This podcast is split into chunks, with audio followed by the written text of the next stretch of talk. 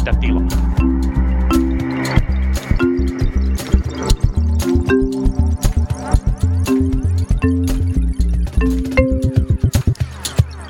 Hyvää huomenta, hyvää iltapäivää tai aamua, ihan riippumatta siitä milloin tätä kuuntelette. Tätä jaksoa nauhoitetaan perjantai-aamupäivällä, todennäköisesti saadaan jakeluun maanantaina, joten mukavaa, että pidisät alkuviikkoasi meidän kanssanne.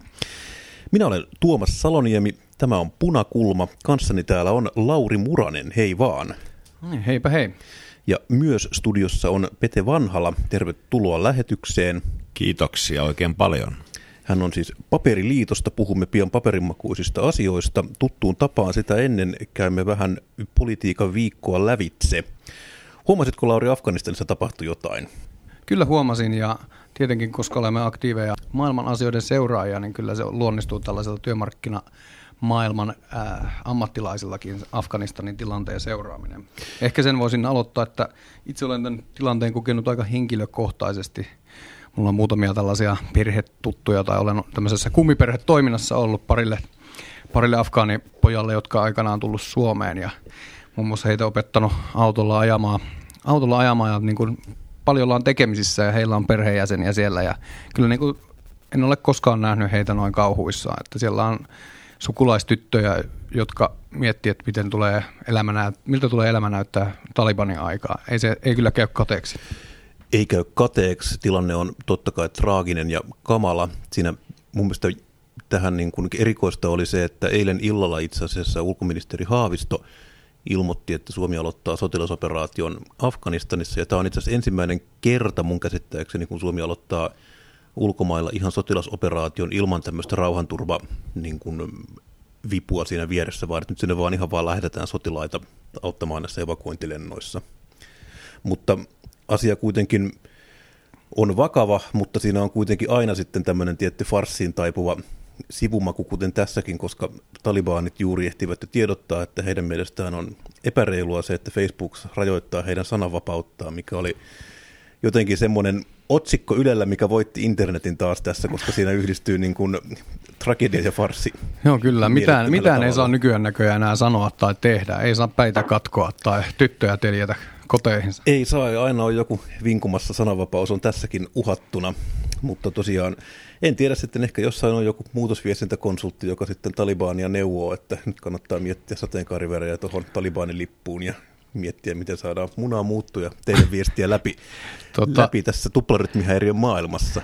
Tämä tulee olemaan mielenkiintoista nähdä siis tämän niin kuin kaiken traagisuuden keskellä, että miten tämä tulee siis sitten myös läikkymään suomalaiseen politiikkaan tämä Afganistanin kehitys, että jos, jos tämä Talibanin todelliset kasvot eivät vastaakaan sitä viestintäkonsulttia heille jumppaamaa niin kuin imagoa, vaan että sama brutaali meininki jatkuu kuin 20 vuotta sitten, niin niin, niin varmasti sieltä iso joukko ihmisiä lähtee pakoon ja siinä esimerkiksi viime viikonloppuna uuden puheenjohtajan puolueelle valittu perussuomalaiset voivat olla aika va- vaikea kumppani monille suomalaisille puolueille, jotka haluavat vähän humaanimpaa maahanmuuttopolitiikkaa harrastaa, koska mielestäni Purra siellä paalutti, että nolla turvapaikanhakijaa, vai sanoiko hän jopa, että nolla niin sanottua turvapaikanhakijaa jatkossa Suomeen olisi tulossa, jos perussuomalaiset on vallassa. Ja tämä on aika kiinnostava asetelma. Joo, tosiaan tästä oli aikaisemminkin puhetta, että perussuomalaiset valitsevat todennäköisesti Purran, näin kävi. Ja tosiaan Riikka Purra kyllä linjapuheessaan paalutti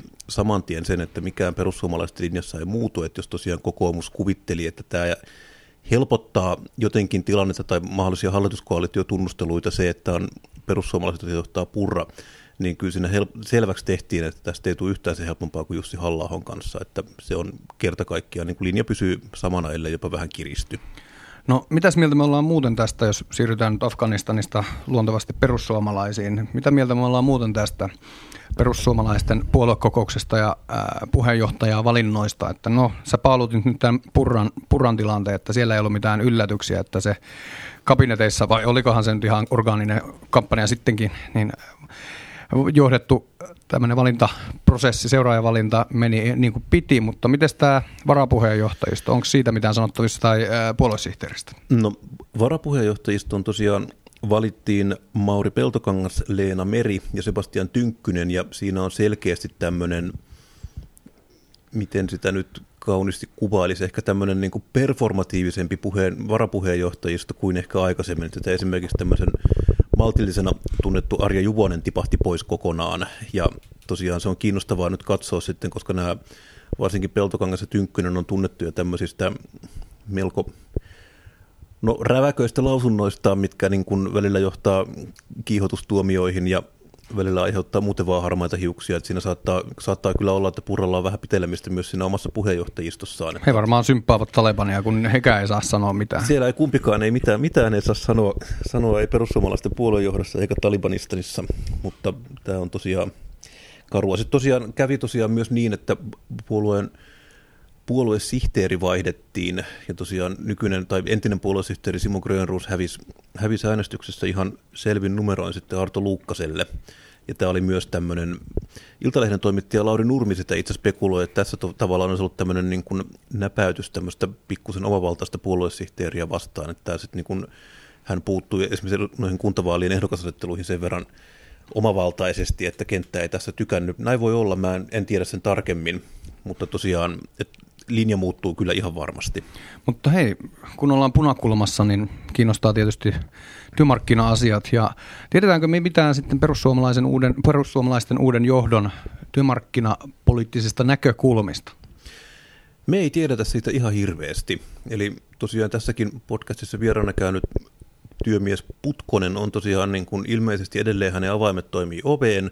Jonkun verran on ollut spekulointeja siitä, että oliko hän niin, kuin niin Timo Soinin jälkeen kestääkö hän halla kautta, kesti kyllä, mutta nyt on sitten kiinnostavaa, että kestääkö hän halla kauden jälkeen sitten purra, että haluaako purra tavallaan pitää tällaisen niin kuin senior advisorin siellä vai ruvetaanko siellä tekemään omaa linjaa, linjaa sitten ilman putkosta. Tästäkin oli tosiaan ihan lehtiutun verran spekulaatioita, että miten tässä käy. Mutta sen tarkempaa tosiaan tietoa meille ei ole kyllä perussuomalaisten työmarkkinalinjauksista, ellei teillä ole sitten jotain parempaa tietoa. Ei ole, mutta annetaanko itsellemme tehtävää? Toisin, tosin ehkä meidän pitää kutsua tänne punakulman muitakin kuin perussuomalaisia, mutta tota, ehkä tätä voisi selvittää tulevan, tulevan syksyn ja talven aikana. Kyllä, mutta me voitaisiin siirtyä eteenpäin nyt tosiaan tässä, kuten tuossa alkuspiikissäni kerroin, niin meillä on täällä tällä kertaa tosiaan vieraana Paperiliiton Pete Vanhala, tervetuloa. Kiitoksia oikein paljon. Vieläkö Suomessa tehdään paperia, miltä paperimiehen elämä näyttää? Kyllä Suomessa tehdään vielä paperi ja äh, paperimiehen elämä näyttää tietysti, se on muuttunut kaikella koska itse paperin tekeminen, jos ajatellaan tällaista niin kuin sanomanehtipaperihan loppui, että tämähän oli aikoinaan sodan jälkeen taidettiin kirjoittaa ihan niin kuin siitä niin kuin lakiin, että Suomessa pitää olla oma sanomalehti, paperi turvattu, vaan ei ole enää. Toki Helsingin Sanomat ja kumppanit, kun käyttää Venäjän paperi jo vuosia vuosia sitten, mutta Jämsän koskella tehdään kyllä mun mielestä vähän niin kuin sanomalehden pientä ehkä korviketta, mutta millä painetaan ainakin maaseudun tulevaisuus. Se vaati sitä, mutta kyllä paperimiehen elämä näyttää nyt, sanotaanko, että onhan siinä sellaista hätää, että mitä työpaikoilla aina tapahtuu, sitä maailmassa ei tiedä, mutta kyllä paperia Suomessa tehdään. Muistan, muistan olisiko ollut 2005 tai 2004, en nyt nimeä henkilöä, mutta eräs perhetuttu oli silloisella pöyryllä, pöyryllä tota, konsulttina no, metsäpaperipuolella. Ja kysyin siltä silloin, että milloin tällaiset niin kuin, ää, sähköiset laitteet tulee, että niistä voi ruveta lukea ää, sanomalehtiä. Ja se sanoi, että on, ni, niissä on niin vaikea myydä sitä mainospinta-alaa verrattuna paperisiin, että me ei niin kuin nähdä, että se tulee, tulee lähiaikoina lainkaan. Ja pari vuotta myöhemmin tuli iPadit ja, ja sitten tuli tätä niin kuin paperipuolen romahdusta, mutta se mitä hän, mistä en silloin hänen kanssaan niin kuin osannut ollenkaan arvioida tai ei, lainkaan käyty keskustelua, että miten tämä niin kuin verkon läpilyönti muuten sitten näkyy metsäteollisuudessa ja, ja kaikesta päätellen niin kuin hyvin menee, että sitä sellua menee sitten taas, taas niin kuin ihan eri tavalla kuin paperia nykyisin, vai miten tämä menee? No joo, tietysti eh, selluhan menee tällä hetkellä hyvin. Sellun hintahan on muuten, tota, jos muistan nyt oikein, viime viikolla 1280 alaa tonni, joka on... Onko se vai, paljon vai vähän? No se on sellun eh, hinta, eh, kun on historiaa katsoo, niin se on, se on suurin luku, mitä on ollut koskaan sitä, mutta suurin tuonti, vientituote kuitenkin edelleen Suomesta on niin kuin paperi ja kartonki. Kartonkihan on noussut niin kuin todella merkittävää, mutta näihin ennustajiin, niin harvasta ennustaa eräs Paperiton puheenjohtaja tai nykyinen puheenjohtaja, niin 2003 pitämässä vappupuheessa Inkerosten torilla totesi, että nyt olemme nähneet kaikista suurimman syöksyn tällä alalla. ja se ei ollut edes alkanut vielä, ettei tässä itselleenkään mitään keksiä hattua voi päähän ottaa. Varmaan monella tavalla paperiteollisuus on tarina Suomesta, se on tarina tavallaan työmarkkinoista ja meillä kaikilla on jonkunlainen mielipide paperimiehistä heidän palkoistaan tai me olemme asuneet jossain paperitehtaan lähellä, haistelleet sitä paskahajua, mikä siitä piipusta tulee.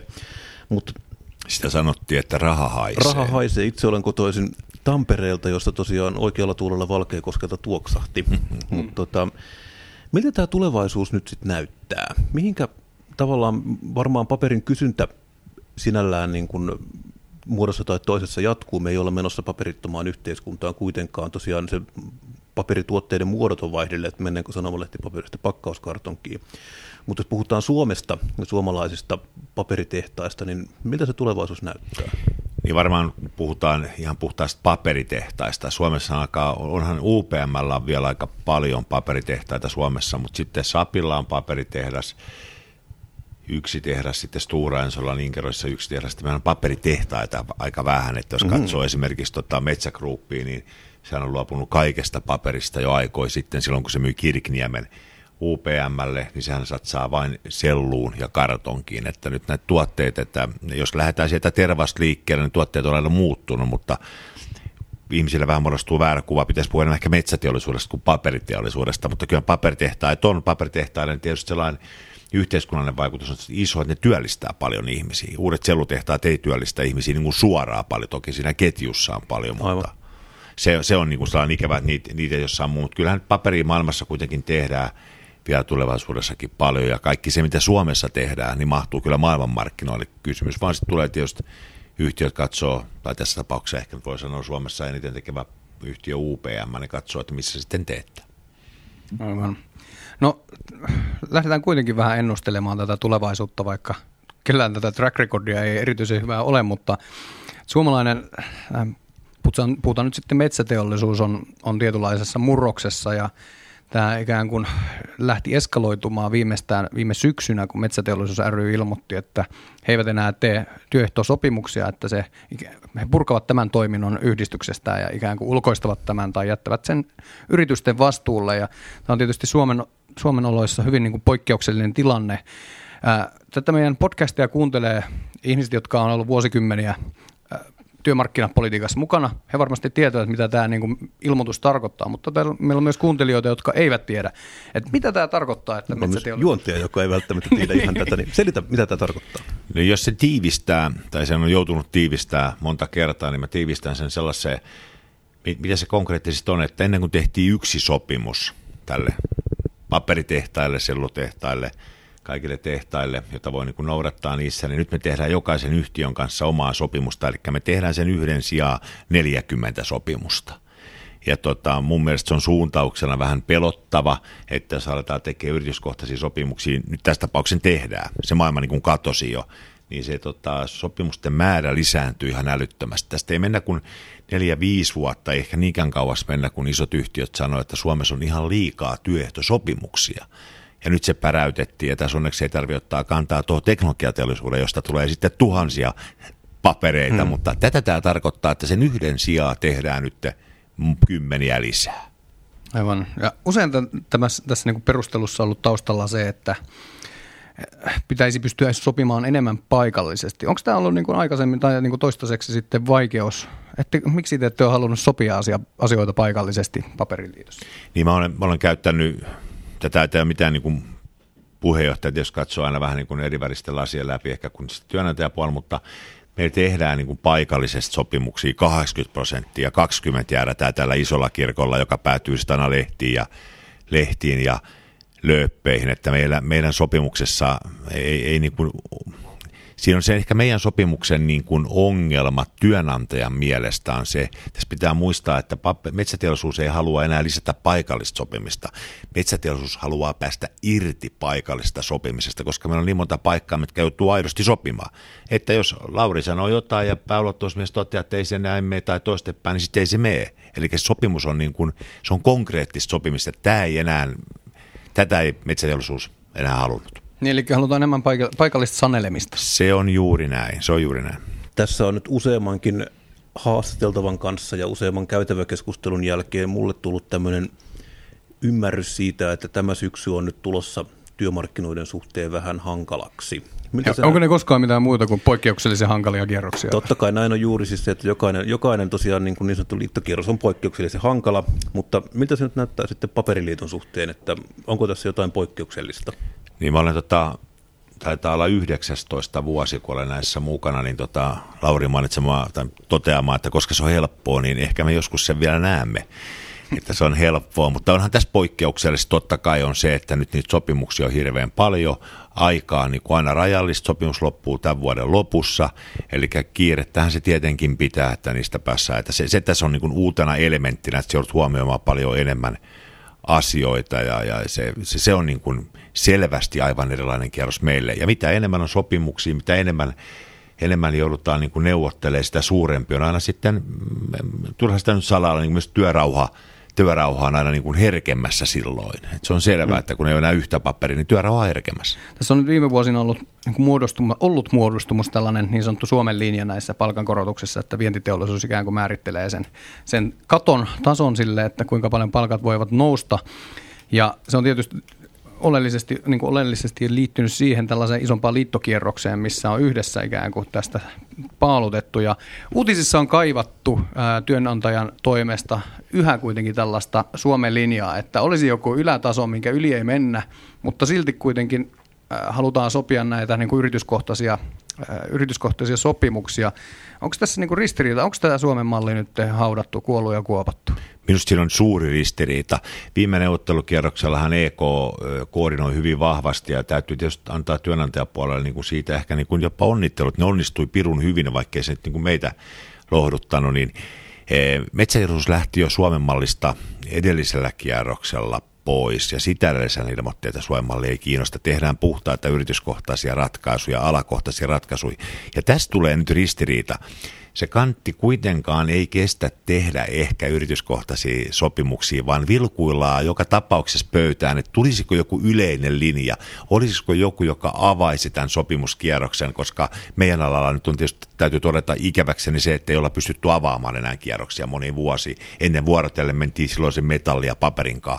Nykyään aika pitkällä kantaa vastuu tuo teknologiateollisuus ja teollisuusliitto, mutta onhan tässä selvä ristiriita tässä tuossa. Nyt mun pitää kysyä, että mitä tarkoittaa kierroksen avaaminen? No, kierroksen avaaminen tarkoittaa sitä, että kuka tekee ensimmäisen palkkaratkaisun. Onko palkankorotus X ja sen jälkeen kaikki sitoutuu siihen Xään.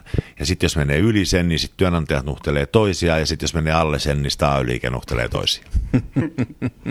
se on katto ja lattia sitten. No, se on, ja se siinä on ikävä. Ja sitten taas kuitenkin kierroksen avaajaa, mä oon ollut kyllä sitä mieltä, että jotka pystyy, niin sitä pitää tietyllä tavalla suojella, että ei voi olla niin, että joku, joku tekee sen kovan liikkeen ja sen yli menee kaikki, sekä ne on niin kuin reilua palkkapolitiikkaa. Mm, niin. Okei, no nyt tosiaan ollaan tilanteessa, jossa työnantajapuoli haluaa tehdä 40 sopimusta aikaisemman yhden sijaan. Oletteko te siellä toisella puolella sitten neuvottelemassa nämä kaikki 40 sopimusta? No joo, että tässä tapahtui kai niin kuin työnantajapuolelle vähän yllätys, että kun ne e, erosi itse itsestään. Ensimmäisen metsäteollisuushan erosi eka EKsta ja sen jälkeen ne erosi itsestään, niin tota, ne kai ajatteli niin, että meidän työntekijäpuolikin tekee jonkunlaisen niin kuin muuvin heidän niin kuin hyväkseen, mutta meillä on päätetty, että me mennään samalla tavalla kuin ennenkin liiton toimistosta ja liiton hallinnosta tulee neuvottelijat, että me haetaan niin kuin yhtä runkoa niin kuin tähän maahan. Toki, toki jokaisen yrityksen kanssa se sitten sovitaan. Mä oon huomannut, että kun puhutaan metsäteollisuuden kilpailukyvystä, niin usein noin 90 prosenttia keskustelussa pyörii palkkojen ympärillä. Kun 90 prosenttia tuotantokustannuksista on suurin piirtein muita kuin, muita kuin palkkoja.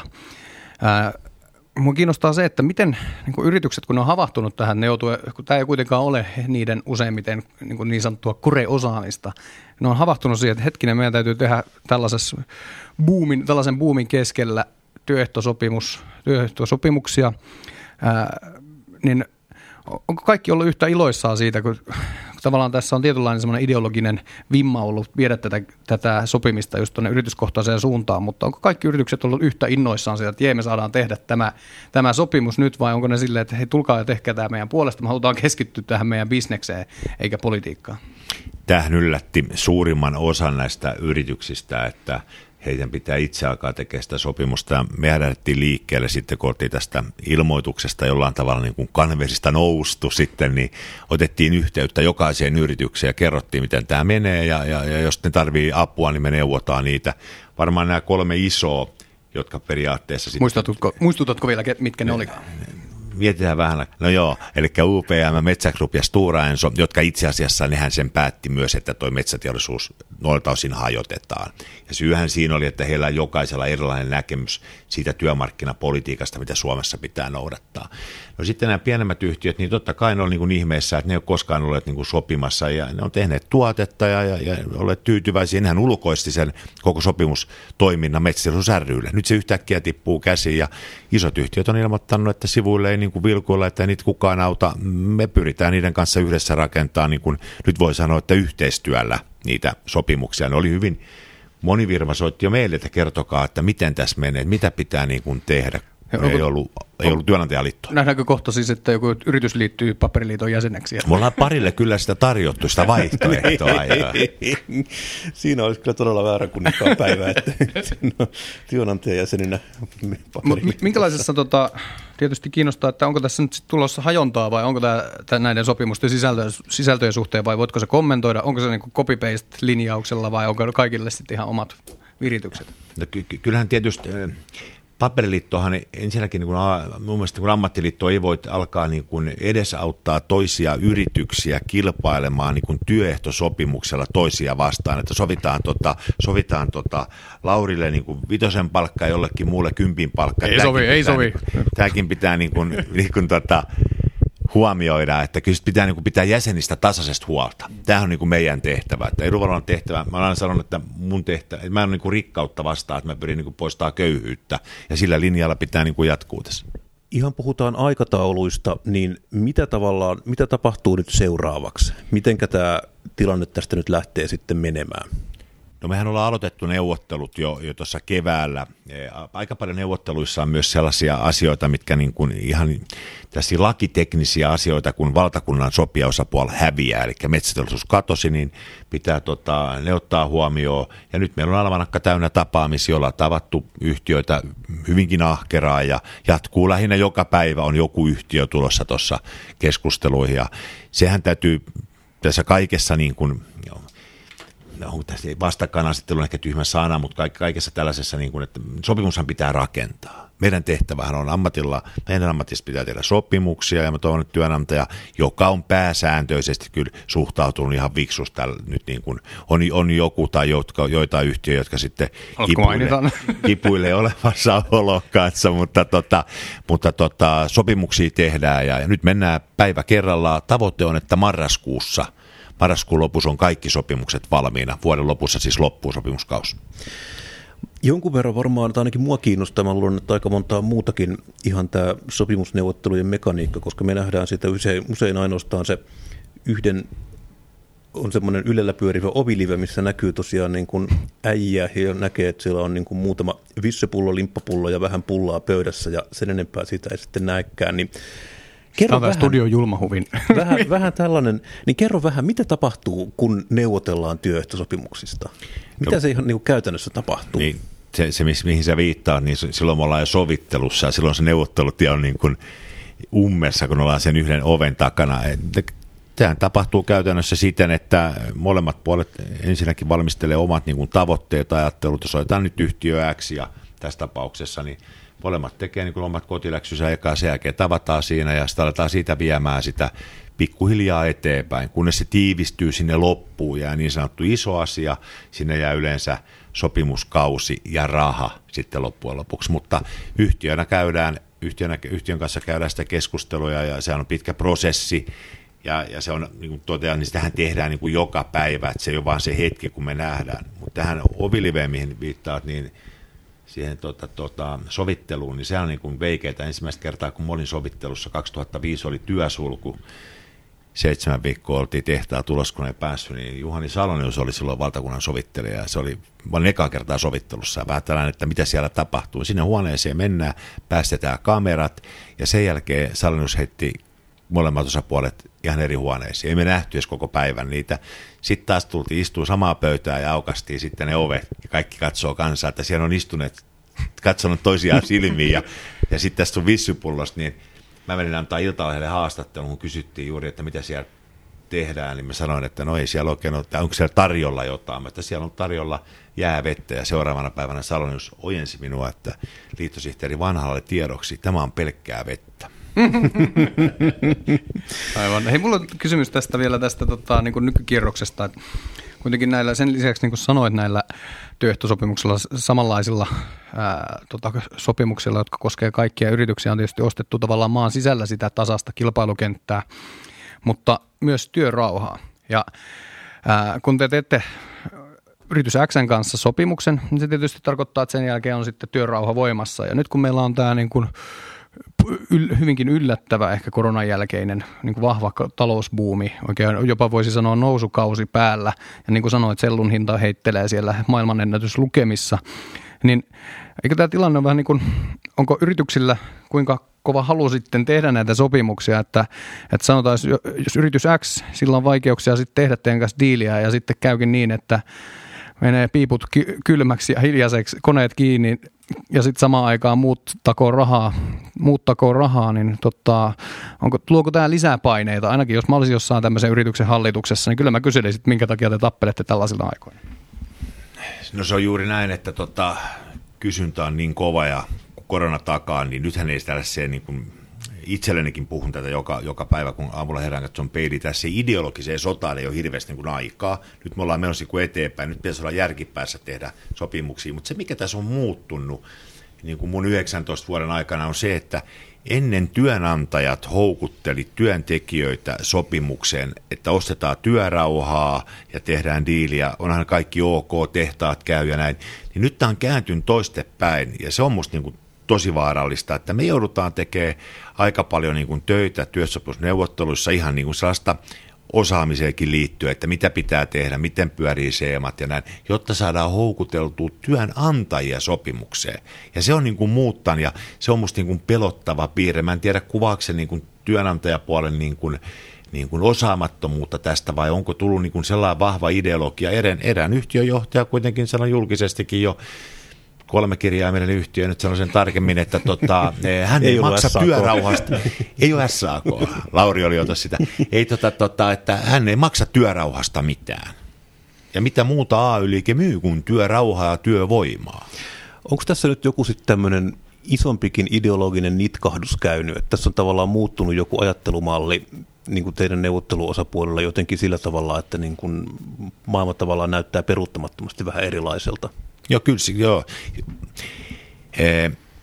Ennen sanottiin, että, ja tämä nyt ei liity siis ensin kyseistä yhtiöä mutta ennen sanottiin, että kutsaatin etu on Suomen etu, ja nykyään se ei enää niin kuin mene niin, että yhtiöt ajattelee paljon itseään, se Suomi-ajattelu on niin kuin muuttunut, Suomi on vain yksi paikka, missä niillä on koneita, ja se on muuttanut niiden ideologista ajattelua. Ei ne välttämättä nämä vaivaa läheskään kaikki yhtiöt siihen, että jossakin kotimaassa tämä olemassa tämä keissi. Toki meillä on yhtiöitä, että kaikki, kaikki tuontolaitokset on täällä, se näkyy niiden käyttäytymisessään, mutta kyllä tässä niin kuin halutaan, niin kuin, eh, voisinko sanoa, että eräs, eräs tota, hyvin niin kuin kuuluisakin Nalle, niin tota, tota, myös niin kuin ohjailee taustalla ajatuksillaan, että mihin suuntaan tätä Suomea pitää viedä.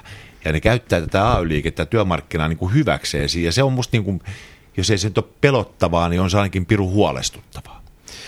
No jos tavallaan nyt huomataan, että tämmöinen ideologinen nitkaus on käynyt tavallaan tällä neuvottelupöydän toisella puolella, niin miten AY-liike tosiaan tähän sitten vastaa? Pitäisikö tämmöinen vastaavanlainen niin ideologisoituminen tapahtua myös AY-liikkeessä? Puhutaanko te, jopa radikalisoitua? Oletteko te ideologisia tai jopa radikaaleja? Eihän, eihän, eihän sit, siis, ei kannata taas niin kuin valehella niin tutulle miehelle kuin itselleen, niin tota, totta kai on ideologia molemmin puolin. En mä si, sitä niin kuin kiistä, mutta tota, tällaisessa tilanteessa, kun toinen alkaa käyttäytyä, niin kuin sanotaan, että työnantajapuoli alkaa käyttäytyä niin kuin jyrkästi, niin totta kai radikaali siipi saa silloin myös AY-liikkeessä näissä, niin kuin, että pitää he vastaa kovaa kovemmalla. Tähän alkaa niin, kuin niin menetään, ja ne, jotka haluaa rakentaa sopimuksia, on sitten siinä välissä, että hei, miten tämä pakka pidetään kiinni, ja yhä vähemmän on niitä jotka haluaa pitää sen pakan kiinni ja tehdä niitä sopimuksia. Ja tässä tarvitaan niin kuin työnantajan apua, niin kuin meidänkin apua. He, vielä palataan tähän tavallaan työnantajapuolen niin kuin ajatteluun. Mä puhuin siitä paikallisesta sopimisesta, mutta vielä, siellähän niin kuin viime kädessä on tavoitteena turvata yritysten kilpailukyky. Sitähän, sehän kuuluu siihen mantraan, kun yritysjohtajat herää aamulla katsoo peiliin, niin ne toistaa kolme kertaa kilpailukyvyn hampaiden pesemistä, mutta mutta onko, siis, onko suomalainen metsäteollisuus kilpailukykyinen? On, on. Ei, ei kahta sanaa, että e, Tietysti meillä on niin kuin eri e, tuotepaletteja, että miten, niin meille, miten niitä verrataan kansainvälisesti, mutta jokaisessa ollaan niin kuin kilpailukyky. Nythän sellainen tilanne päällä, että me ollaan kilpailukyky viety niin, kuin niin pitkälle työvoiman vähentämisellä. Tämän tunnustaa työnantaja. Työvoimaa on vähennetty niin vähin, että enää ei voi sitä vähentää. Ja nyt aletaan keskustella, että pitäisikö sitten niin kuin palkkaa laskea. No mä kerron yhden esimerkin palkoista, niin otetaan vaikka tuollainen sellutehdas, tästä tulee työnantajapuoli, kun kuuntelee tätä, ne hyppii seinälle heti, että otit sitten ton näkökulman. No niin, tämä me halutaan niin, kuulla. Tätä, tätä, tällä hetkellä, niin kun, jos otetaan Suomen suurimman sellutehtaan, joka tällä hetkellä käy tuolla Keski-Suomessa, jos katsotaan sitä, niin näillä selluhinnoilla, niin kun sä pyörit viisi päivää, niin sä oot maksanut vuoden palkat sillä viidellä päivällä. Että sitten tulee kysymyksiä, että mikä on se, että mihin kannattaa niin kuin kiinnittää huomiota, jos sellutehta on 1,5-2 prosenttia liike kulurakenteesta on palkkakului, paperitehtailla, jossa se on sitten vähän enemmän, se on noin 6-7 prosenttia, ja nyt se on veitty niin väki niin vähän, niin nyt tässä alkaa tiputtaa palkkaa, mutta sieltäkään sä et, voi, sä et saa mitään hyötyä sieltä. Niin, että kilpailukyky ei nouse, vaikka sä sitä pienestä, se, pienestä se, rajasta, ei, pienestä maarasta vielä vähän tingit. Ei niin. se ole niin kuin enää. Ja niin, siellä on sitten nämä niin kuin energia, logistiikka, Energia, mutta kuten säkin nyt tiedät, että sähköhinnallekin tässä maassa on hallituskin tehnyt aika paljonkin asioita. Joo, kyllä on laskettu sähköveroa. Mm. EU sallimaan minimiin muun muassa jatkettu ja. tätä sähköistämisen et, tukea niin pois. Että se, se mua sitten, jos omassa käyttäytymisessä, käyttäytymisessäkin varmaan rasittaa moni, montaa moni asia, mutta kyllä sellainen, että e, ei teollisuus voi niin kuin valita valittaa, että Suomessa ei tehdä mitään. Onhan Suomessa nyt tehty tosi paljon kuitenkin sen eteenkin, että, se, että teollisuus säilyy täällä.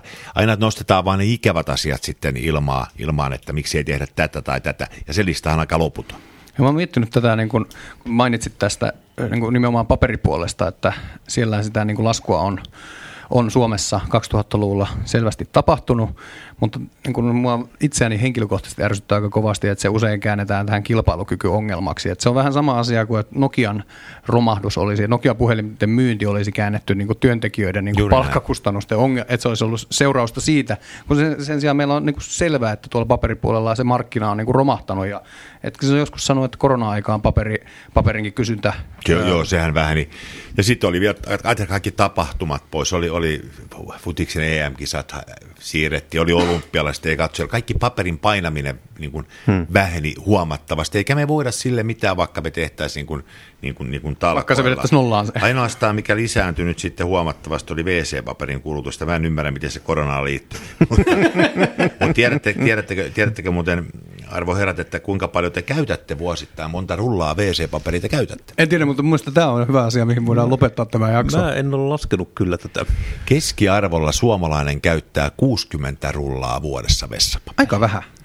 Mä en osaa kyllä suhteuttaa, onko se paljon vai Pe- vähän, mutta... Pehmopaperia 15 kiloa keskiarvolla. Hmm. Tosiaan, niin kuin Lauri sanoi, niin tässä voidaan pikkuhiljaa alkaa lopettelemaan, mutta vielä muutama kysymys ennen tätä. Eli sulla on kuitenkin monikymmenvuotinen kokemus tavallaan tästä AY-kentästä ja tavallaan tämmöisestä työehtosopimustyöstä, niin miten sä näkisit, mikä on muuttunut siitä, kun sä nuorena siloposkisena liittosihteerinä tulit töihin? No se on muuttunut, että tästähän on tullut niin kuin, sanotaanko, ehkä väärin sanoa niin virkamiesmaista, mutta tästä ehkä ammattimaisempaa kaiken aikaa. Että aika huolella niin kuin tehdään niitä asioita. Sitten työnantajapuoli tekee, tekee sellaisen liikkeen, että ne aika paljon kierrättää omiaan niin henkilökohtaiset suhteet, mitkä on pirun tärkeitä – kun näitä sopimuksia tehdään. Että sä luotat tuohon Pekkaa ja, tai Mariaa ja me ollaan vuosia tehty, että se vähän niin kuin on kadonnut sellainen keskustelu, sitä kaivattaisiin takaisin. Että jos jotain pitää menneisyydestä hakea, niin ei, ei mitään niin kuin alkoholin huuruisia neuvotteluita joskus 70-80-luvulla on käyty, mutta sellaista niin kuin luottamus toiseen, että sä solmit niitä suhteita ja voit luottaa. Hyviä esimerkkejä meillä on tietysti Lauri Ihalaisen ja Laatusen Lassen suhteet ja monen, monen korkeatason suhteet, ja niitä kaivataan niin kuin lisää. Mm-hmm. No, tämä on ehkä, siis, olen niin kuin, mä en ole edes tota aikaa itse todistanut, mutta siis niin kuin olen aika surullinen siitä, että nykyisin se on lähinnä sitä, että niin ideologisista poteroista haukutaan Twitterissä toisiamme, to, toisiamme mutta sitten jää vähemmälle tämä niin kuin livenä, livenä tämmöinen niin verkko. Joo, ja sellaista ihmisten, mä oon pyrkinyt itse välttää, että mä en hauku ihmisiä nimellä, koska se on niin kuin reilu, että kannattaa rakentaa ennemmin kuin hajottaa. Kyllä, tämä on ehkä semmoinen kysymys, mihinkä tänä syksynä nyt AY-liike joutuu vastaamaan aika monessakin kohtaa, että mitä se tavallaan, tästä on kaikki samaa mieltä, mutta mitä se ihan käytännössä tarkoittaa sitten. Ja tässä tulee, tulee kyllä kiinnostava, kiinnostava syksy. No niin. Pitääkö vielä, anna, anna tämmöinen pro-tip-vinkki meille, että pitääkö nyt neuvottelujen alla, jos käy huonosti, niin ruveta hamstraamaan vessapaperia? Sitä on useimmiten kysytty ja tota, Mäntässä on isot varastot ja pojat ja tytöt tekee hyvää vessapaperia siellä ja, ja, ja Nokiallakin tehdään sitä, niin ei, ei syytä huoleen, se ei loppu. Ei, ja sitten vielä kuulijoille pro-tippinä, että jos se loppuu, niin käsisuikkua voi käyttää. Ja, ja, ja, ja älkää ylittäkö 60 rullaa. Oikein hyvä. Kiitos Petri. Kiitos Petri Vanhanen, kun pääsit. Ja tämä on ollut tosiaan Punakulma. Ensi viikolla uudet kujeet. Minä olen Tuomas Saloniemi. Kanssani on täällä myös ollut haastattelemassa Lauri Muranen. Nyt hauskaa alkavaa viikkoa teille kaikille. Hei vaan.